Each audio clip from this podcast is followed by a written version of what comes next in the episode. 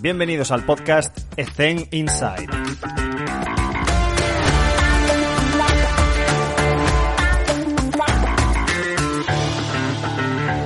Pues gracias por estar con nosotros, valoramos mucho el tiempo, el tiempo implicado y ¿qué tal, Arnau? ¿Cómo, ¿Cómo estás? ¿Cómo te encuentras?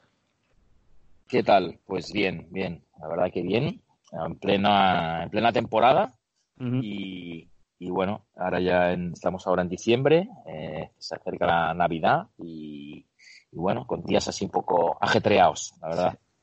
Muchas, muchas gracias. Valoramos el esfuerzo porque además sí que son unas fechas eh, muy complicadas y con mucha carga de trabajo. Me gustaría empezar que, que cuentes un poco tu recorrido a nivel eh, profesional, formativo, lo que, lo que a ti, lo que tú consideres.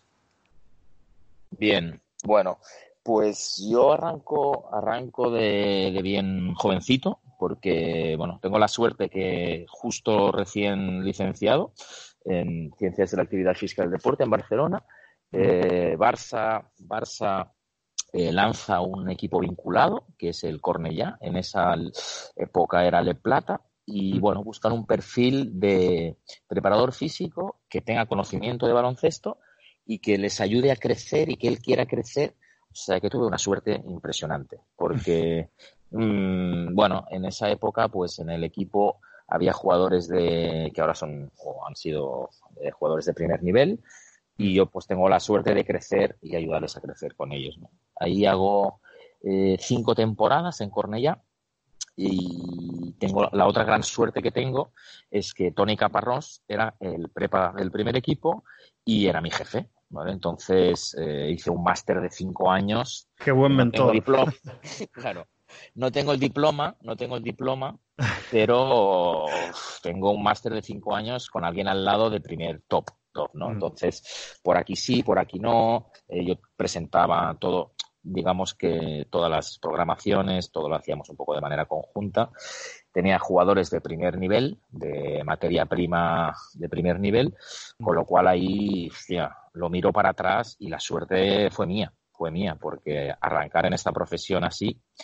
Y luego también lo recuerdo con mucha importancia, con el primer entrenador que trabajé, el, era Agustín Cuesta y era un entrenador muy exigente, muy exigente.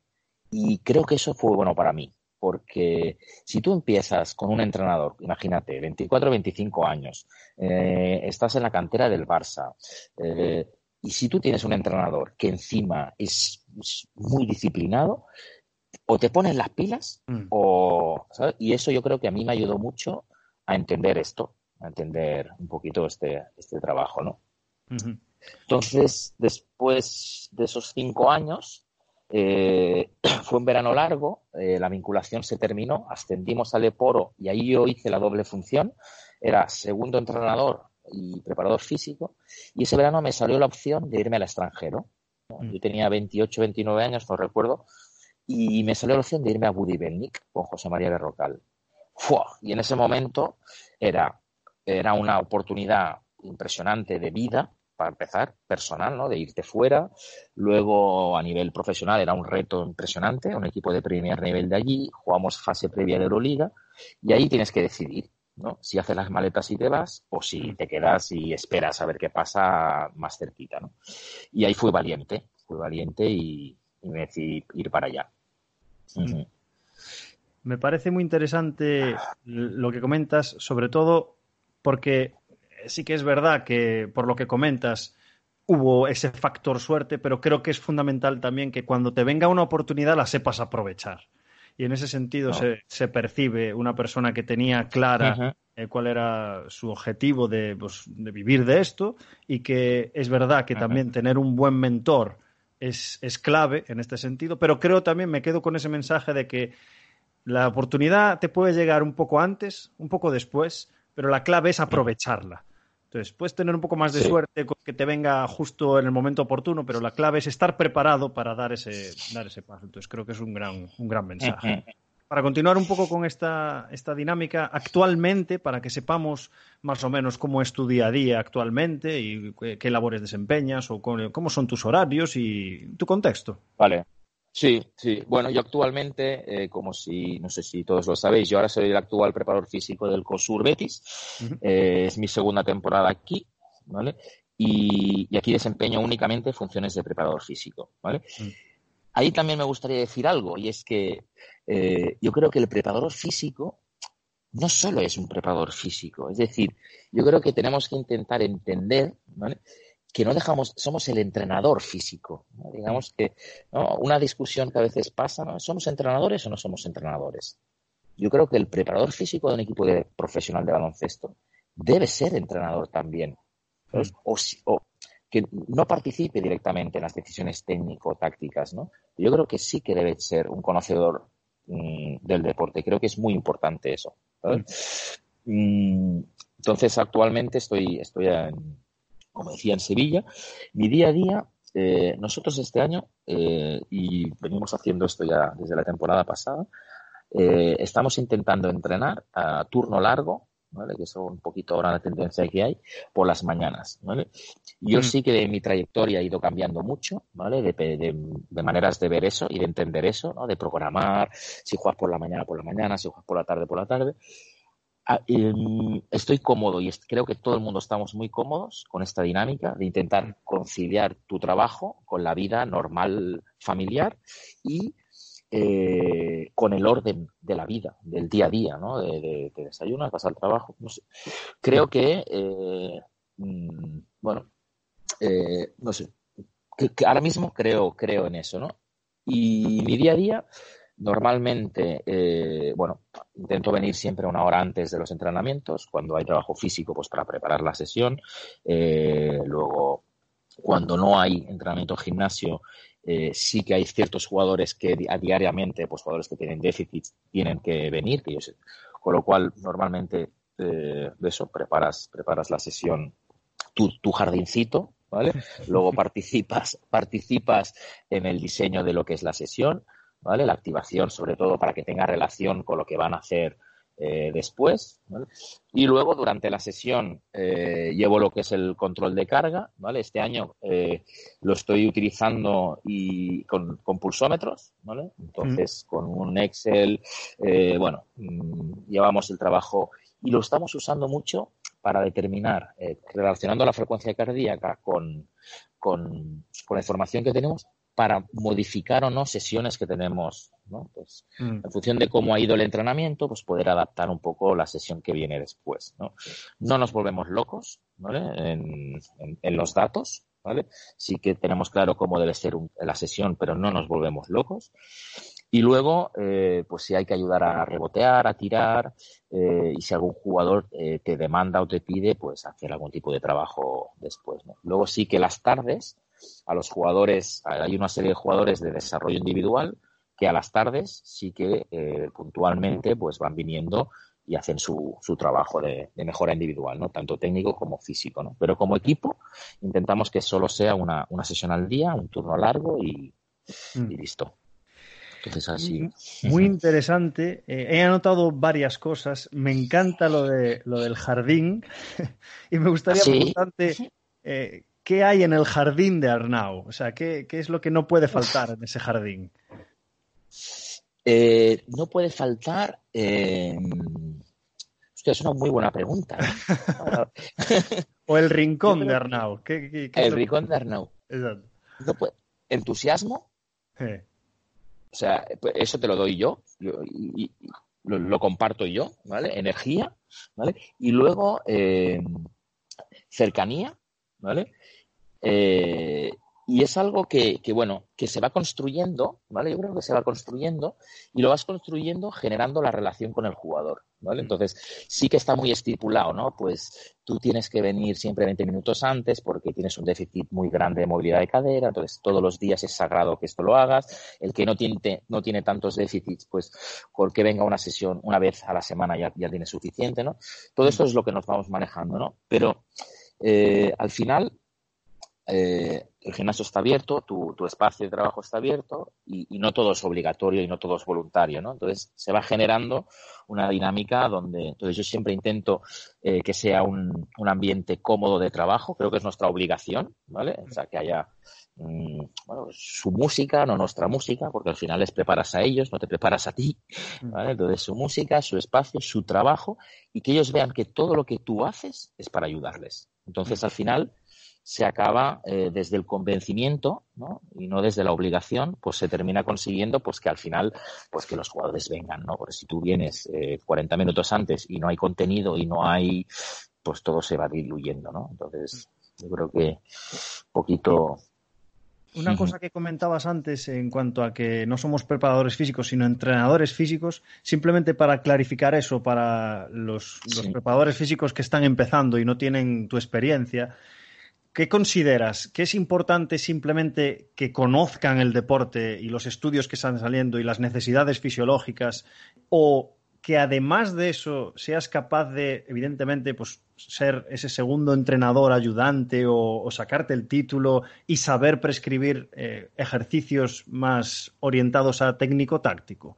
¿Cuál es, cuál es tu, para clarificar ese concepto. Uh, sí, sí, sí. Yo creo que, los mínimos deben ser conocer el deporte, es decir, estar al día de todo lo que se publica, estar al día de las demandas de nuestro deporte. Eso es, creo que es fundamental, ¿no? Y mm. luego, si tú tienes la habilidad de poder ser mejor, yo creo que al final, si tú eres mejor y creces a otros niveles, al final seguramente terminará siendo mejor profesional, ¿no? Entonces, yo creo que aquí no, no hay límites, sí que hay unos mínimos, pero que el límite mm, no lo hay, ¿no? Entonces, mm, mm. vale. Un poquito... Y luego, en cuanto a, en cuanto a, hay una cosa que quiero comentar simplemente, que, que además salió en, el, en la primera entrevista del podcast que, que había dicho David Mancha, que es que no podemos ser esclavos de los datos y es un mensaje que diste tú súper claro, que evidentemente tenemos que controlar la carga, tenemos que hacer un seguimiento, tenemos que adaptar. Muchas veces hay que improvisar y ser creativo, pero que tampoco nos volvamos locos con, los datos y creo que es un mensaje positivo. Entonces, eh, Correcto. Vale. Eh, a nivel práctico, a ver si podrías darme una respuesta práctica en cuanto a tu filosofía de trabajo en cuanto a la fuerza en el gimnasio. Sé que es una pregunta muy difícil de responder porque depende del equipo, depende del jugador, depende de la competición, pero más o menos sabríamos, para conocer cómo te gusta trabajar la fuerza en el gimnasio. Yo, bueno, la primera premisa sería individualizada o personalizada, que la verdad que no sé si hay una gran, si son sinónimos o hay algún matiz, ¿vale? Eh, pero bueno, yo creo que al final tienes eh, a 12 individuos, ¿vale? Yo te pongo un ejemplo, por ejemplo, de esta temporada, ¿no? Yo estoy trabajando con Rinals Malmanis, que es un jugador de 23 años de recorrido, ¿no? Y tengo al Berulibe, que es el jugador más veterano de la liga, ¿no? Entonces, sin saber mucho de fuerza, ¿no? Pues ya dices, o sea, pues las necesidades y las demandas son, son diferentes, ¿no? Yo, eh, como filosofía, ha ido variando, eso es algo que ha ido variando a lo largo de, de mi carrera, pero ahora mismo mi filosofía es, por un lado, tiene que ser una sesión donde haya una fuerza estructural, es decir, que tú estés preparando a un, a un deportista para la competición y luego tienes que tener eh, un equilibrio con tu fuerza funcional. ¿no? Entonces, a lo largo de la semana, tú tienes que intentar proponer una sesión. ¿no? Nosotros estamos llevando dos sesiones como equipo y hay una tercera eh, grupal con algunos jugadores. ¿no? Pues una es más estructural, la otra es más funcional intento que el 75-80% de las sesiones sean las cosas básicas. Empujar, mm. el push, el, y el 15, el 20% sea eh, variabilidad, sea eh, algo distinto, sea algo individualizado para... Pero intento mm, ser bastante simple en, el trabajo, o sea, no hacer, no, hacer eh, virguerías, ¿no? Eh, es un poquito mi planteamiento, ¿no? Por un lado, el, preparar el cuerpo para el tema de las demandas que tiene la exigencia de la competición, ¿vale? Y preparar a un, cuerpo, ¿no? O sea, irían un poquito por este, todo el trabajo, ¿no? Todo el día a día del, trabajo y el desarrollo de fuerza, ¿no? Iría por, este, por aquí. Es, un, es, una cosa que comparto totalmente y que, que también ha salido. De hecho, Michael Boyle lo decía en su entrevista que 80-20 lo que dices tú, el 80% de las cosas que hacen nuestros deportistas deberían ser iguales y el 20% individualizas en función de pues, patrones alterados o los déficits que tengas que compensar.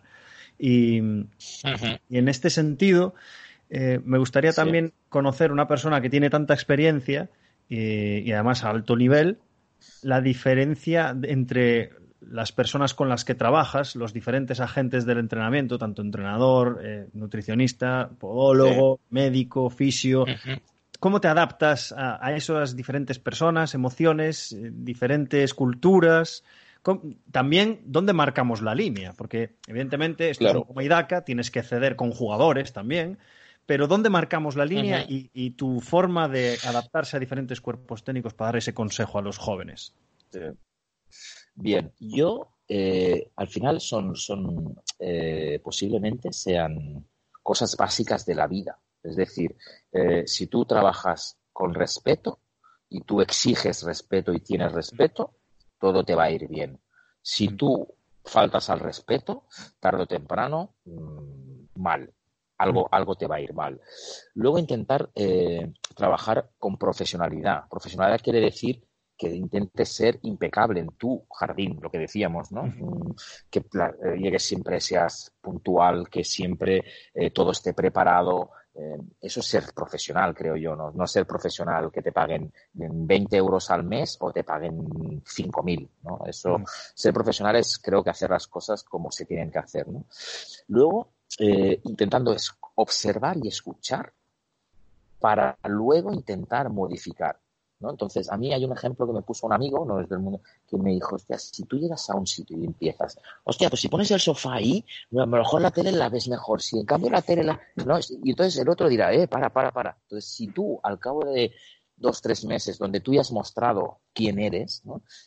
puedes sugerir, ¿no? Oye, ¿qué te parece si, sofá en lugar de orientarlo así, ganarás espacio en el comedor y el otro, mm, pues quizá te escuchará más, ¿no? Pero si tú empiezas invadiendo, Mm, mal. Y luego, eh, algo que creo que es súper importante es implicándote. ¿vale? Entonces, yo, por ejemplo, por mi, trayectoria, pues he vivido en Ucrania, he vivido en Buenos Aires, Argentina, he vivido y estoy viviendo en Sevilla y soy de Barcelona, ¿no? Entonces, eh, claro, en todos los sitios donde estoy, yo he intentado, pero lo he intentado porque creo que debe ser así. Eh, en lo profesional y en lo personal, implicarme al máximo en, la cultura del lugar donde estoy viviendo y preocuparme, ¿no? Porque si no, mm, bueno, pues preocuparme por las costumbres que hay en los sitios, preocupándome por, por dónde estoy viviendo, ¿no? Entonces, si tú en ese te implicas, creo que al final, si sumas todo eso, todo lo demás, al final es baloncesto y son relaciones humanas. Tienes que intentar Mm, pensar que a veces eh, el sentido común o las sean diferentes, pero al final es todo relaciones personales, relaciones humanas y baloncesto. Y ahí mm, casi todos son cosas muy en común, ¿no? Creo yo. Estoy, estoy de acuerdo. Y comentaste algo que, creo que es fundamental, que lamentablemente los que recién salen de la carrera no lo saben porque no te lo enseñan en la carrera y necesitas, creo yo, demasiada experiencia para darte cuenta que es que la ciencia te dice algo, pero si no sabes transmitir ese algo y vendérselo bien y convencer, no tienes, no, tienes nada que hacer. Entonces, me gustaría hacerte esta pregunta. ¿Te ha ocurrido alguna vez con algún jugador de, sin dar nombres, eh, respeto y, y sí, privacidad? exacto. ¿Te ha pasado alguna vez de, joder, es que este tío tiene que hacer esto, pero o no lo quiere hacer, o no le parece bien, o tiene otro preparador físico que le dice que tiene que hacer esa rutina, ¿Y cómo gestionas eso? ¿Y cómo le convences? ¿Qué, estrategias tienes ahí? Yo, hay un momento, en mi primer año en ACB, yo estoy en UCAM Murcia, dicho en UCAM Murcia, y yo ese año, yo al principio estaba acojonado, directamente, la palabra es acojonado, porque yo tenía, no voy a decir el nombre, pero tenía que trabajar con un jugador que había sido campeón del mundo. Mm. Y yo pensaba, yo mm, era joven, ¿no? yo pensaba, madre mía, pero si este ha trabajado con este, con este, con este, ha trabajado con los mejores, ¿qué le voy a aportar yo? Y esa reflexión me la hice yo y me ha ayudado mucho siempre. Es decir, en ponerme primero en, el, en, en, en, la otra persona y decir con lo que yo sé y cómo soy, ¿qué, qué le puedo ayudar? Mm. Y esto, normalmente, he tenido más éxito que fracaso en cuanto a Luego podré prescribir si el, tenemos que hacer un 3x8 con si, ¿no? Podemos hacer la sesión y todo eso, ¿no? Pero si tú en esa conexión es, eh, eh, esa es otra cosa que, yo siempre utilizo, ¿no? Que es, son las guerras que tenemos que intentar jugar y las guerras que tenemos que ganar. Y mm. si tú, en esa relación con tu deportista, sea de un nivel X o de un nivel eh, Y, si tú no, es, esa, ese nivel de relación no lo juegas, mmm, no tendrás muy, tendrás pocas posibilidades de, que a, largo plazo funcione, ¿no? Entonces. Totalmente. Mm. Alan Stein decía una frase que me quedó grabada para siempre, que es que primero conectamos y después entrenamos. No es al revés. O no es durante. Es primero conecta y después intenta enseñarle algo. Y creo que esto es, sí. es claro. Es que yo creo que, claro, al final eh, todo el mundo, ah, pero tú estás en la élite y pues esto, se creen que son soldados. Y al final el deportista es un ser humano que tiene emociones, que tiene sentimientos, que tiene estados de ánimo. Entonces, otra cosa que, que en, en, mi, en, mi, trayectoria, ¿no? Otra cosa que yo no sé si son cosas que, que, están en la biografía o no, pero al menos en la mía están. Y es después de una derrota, después de un mal momento, tal y como me siento yo, se deben sentir por lo menos mis jugadores. No sé si lo compartes, ¿sabes? Pero es que a veces, vienes de, estás eufórico y ganas porque estás en racha y ganas. Y, hostia, y todo es fantástico. Entonces la gente se relaja. Y tú eres el primero que a veces bajas la guardia. Y al revés, cuando las cosas te van de eh, puta, pena, que pierdes y no sabes y entras y tal y igual, y te sientes mal porque no sabes qué estás haciendo mal o en qué puedes. Tus jugadores se sienten igual que tú, ¿sabes? Y eso es algo que me ha dado también yo aquí tengo una opinión formada. Ah, creo, que, creo que los preparadores físicos, sobre todo los, los, de ahora, ¿no? Estamos muy centrados en individualizar trabajo y en mejorar jugadores, en este caso. Por ejemplo, los entrenadores que dicen, mm, sí, me preocupo por mis jugadores. La mayoría de los entrenadores quiere que el equipo gane. Te pongo un ejemplo. Si hiciésemos una fotografía de, de tu equipo ahora mismo y la envías a vuestro chat de WhatsApp, tú le, das a descargar, abres la foto y ¿qué crees que van a hacer? Lo, primero que van a hacer, ¿qué es? Mirarse a sí mismos. Es lo primero que hacen. Buscarse a sí mismos. Se buscan a sí mismos, es lo primero que hacen, porque la gente es egocéntrica por, sí, por sí misma. Entonces, creo que esa es la relación que existe, que nosotros tenemos más empatía con los jugadores y creemos que ellos deben sentir lo mismo porque nosotros nos preocupamos por, por sí mismos. No sé si me estoy expresando bien, pero sí, sí, sí, esa es más o menos la idea. Sí, sí. Y relacionándolo un poco, creo que las nuevas tendencias, ¿no? Y de que ha cambiado mucho la forma de entrenar y todo esto, con tu, con tu experiencia a lo largo de tu carrera profesional, ¿has dejado de hacer cosas o has priorizado ciertas cosas que, por ejemplo, ahora echas la mirada atrás y dices, Buah, hace 10 años trabajaba así, es una locura? Sí, yo, yo creo que sí, yo creo que sí. Eh, Creo que ahora mismo eh, soy más práctico, soy mm. más práctico, ¿vale? Porque al final eh, creo que seguramente uno de los errores ha sido el, sobreentrenar, ¿vale? Porque muchas veces queremos hacer demasiadas cosas, mm. ¿vale? Y al final terminas no haciendo nada, ¿vale? Entonces yo ahora, por ejemplo, creo que soy más práctico, tengo muy claro el soda caballo rey, mm. ahí no puedes fallar, ¿vale? Luego sí que me gusta tener conectado a la gente ¿no? Y, no entrar en la monotonía, ¿vale? Creo que al final tienes que buscar, ¿no? al final es un proceso de entrenar y es una rutina. El día a día el jugador viene, entrena. Si siempre haces lo mismo, mm, el ser humano tiende a, monitorizarse y creo que no es bueno. Creo que hay que sobreestimular a veces y, sorprender, ¿vale? Pero mm, lo que decíamos del 80-20, ¿sabes? O sea, tener claro las cosas que le van bien al equipo, ¿vale? Eh, a invertir mucho tiempo como jugadores y como equipo, ¿vale? Y luego eh, intentar de puntualmente sorprenderlos, ¿no? Mm, pero, pero sí que hay muchas cosas que hago de otra, de otra manera, por supuesto. Y esta, esta pregunta se la hago siempre a, todos los que podemos entrevistar, que es, en el mundo en el que estamos, que trabajamos con personas y cometemos errores eh, frecuentemente, sobre todo desde el aspecto didáctico, de que hay gente que no tiene tu experiencia, si podrías compartir algún error cometido para saber la lección que aprendiste y que esa gente joven que se está enfrentando a su primera temporada en un equipo de, deporte colectivo diga, vale, pues lo tendré en cuenta?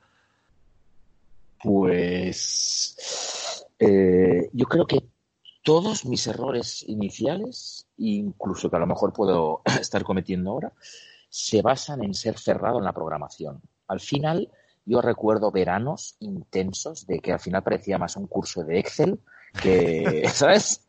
Eh, de que ah, colores y los vínculos. Al final, olvídate ¿eh? en rendimiento.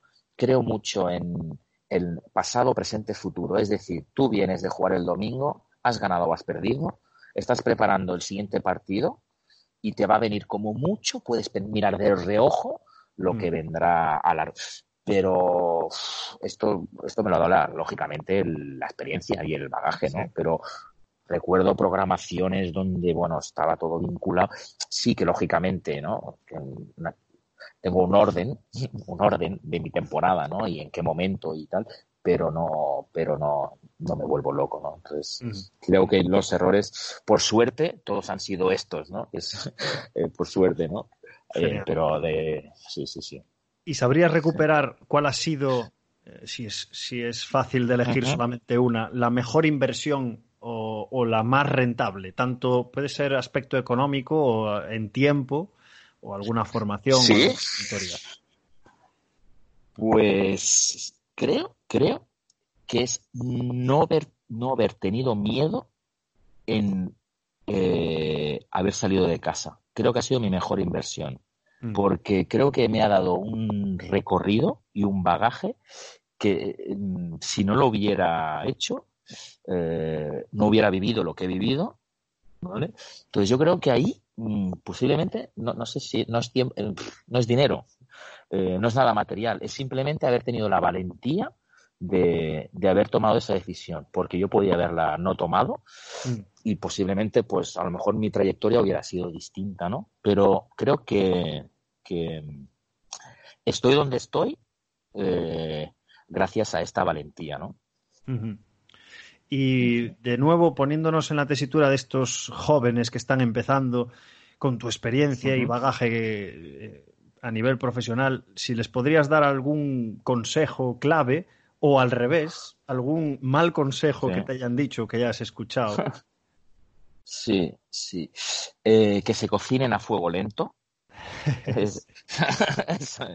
Eh, que observen, que es muy difícil.